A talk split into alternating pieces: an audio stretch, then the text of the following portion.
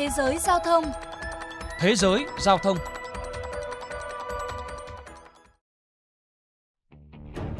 Trung tâm Kiểm soát và Phòng ngừa Dịch bệnh Mỹ mới đây yêu cầu Cục An ninh Vận tải tiếp tục khuyến cáo hành khách phải đeo khẩu trang trên máy bay và các phương tiện giao thông công cộng đến hết ngày 18 tháng 4. Động thái gia hạn được đưa ra trong bối cảnh chính quyền nhiều bang đã dỡ bỏ phần lớn quy định đeo khẩu trang nơi công cộng, cũng như các chính sách phòng dịch khác. Trước đó, hôm 22 tháng 3, Hiệp hội Du lịch Mỹ kêu gọi chính phủ dừng các biện pháp hạn chế đi lại và không bắt buộc hành khách đeo khẩu trang khi đi máy bay. Ông Roger Brown, giám đốc điều hành Hiệp hội Du lịch Mỹ, nhận định. Chúng tôi tin rằng đã đến lúc chính phủ cần dẫn đất nước hướng đến trạng thái bình thường mới trong việc đi lại và trên con đường nhanh hơn để phục hồi kinh tế hoàn toàn.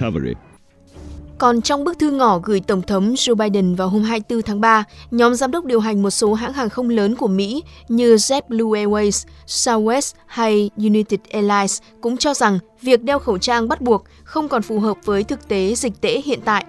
Đại diện các hãng hàng không chia sẻ. Quy định bắt buộc hành khách đi máy bay phải đeo khẩu trang không còn ý nghĩa gì khi mọi người vẫn được tụ tập trong các nhà hàng đông đúc, trường học hay sự kiện thể thao mà không đeo khẩu trang, trong khi những nơi này không có hệ thống lọc không khí như trên máy bay. Dù được xem là lá chắn phòng COVID-19, tuy nhiên quy định bắt buộc đeo khẩu trang là một trong những nguyên nhân làm gia tăng số vụ gây rối trên máy bay. Theo thống kê, năm 2021, gần 6.000 trường hợp hành khách gây rối, cư xử thô lỗ, trong đó 71% liên quan đến quy định đeo khẩu trang. Trong 3 tháng đầu năm 2022, xảy ra gần 1.000 trường hợp với 66% vi phạm về khẩu trang. Ông Steve Dixon, giám đốc cơ quan hàng không dân dụng Mỹ cho biết. Chúng tôi nhận thấy sự cố liên quan đến khẩu trang đã giảm đáng kể, nhưng tiếp tục xảy ra với tỷ lệ còn cao. Kể từ khi đại dịch COVID-19 bùng phát, Cục Hàng không Liên bang Mỹ thực thi chính sách không khoan nhượng đối với những hành khách gây rối trên máy bay hoặc không tuân thủ hướng dẫn của phi hành đoàn. Tuy nhiên, nhiều tiếp viên hàng không cho biết họ thường xuyên đối mặt với hành vi thua lỗ khi yêu cầu hành khách thực hiện quy định đeo khẩu trang trên máy bay. Bà Lynn Montgomery, Chủ tịch Công đoàn Tiếp viên Hàng không của Southwest Airlines bày tỏ. Uh, việc phải đeo khẩu trang 12 tiếng khiến một ngày làm việc bình thường của chúng tôi trở nên cực kỳ khó khăn. Nó cũng gây khó khăn cho hành khách. Đôi lúc còn làm trì hoãn chuyến bay nên chúng tôi phải quay lại cổng xuất phát hoặc báo với an ninh khi hành khách không thực hiện quy định.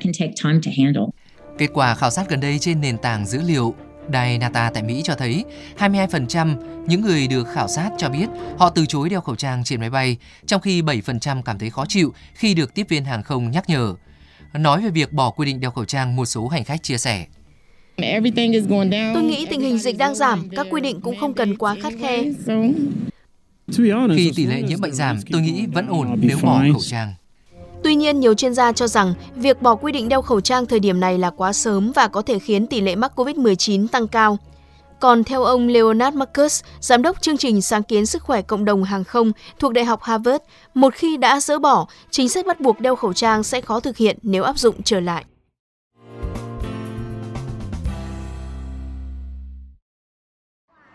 Quý vị và các bạn thính giả thân mến, tại Việt Nam, theo quy định nhân viên sân bay phải liên tục khuyến cáo hành khách tuân thủ quy tắc 5K, đeo khẩu trang, khử khuẩn, không tập trung nơi đông người, giữ khoảng cách khi tiếp xúc, khai báo y tế,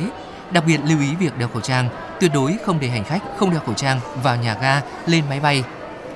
Trước một số ý kiến về việc thay đổi khuyến cáo 5K có hay không bỏ quy định đeo khẩu trang,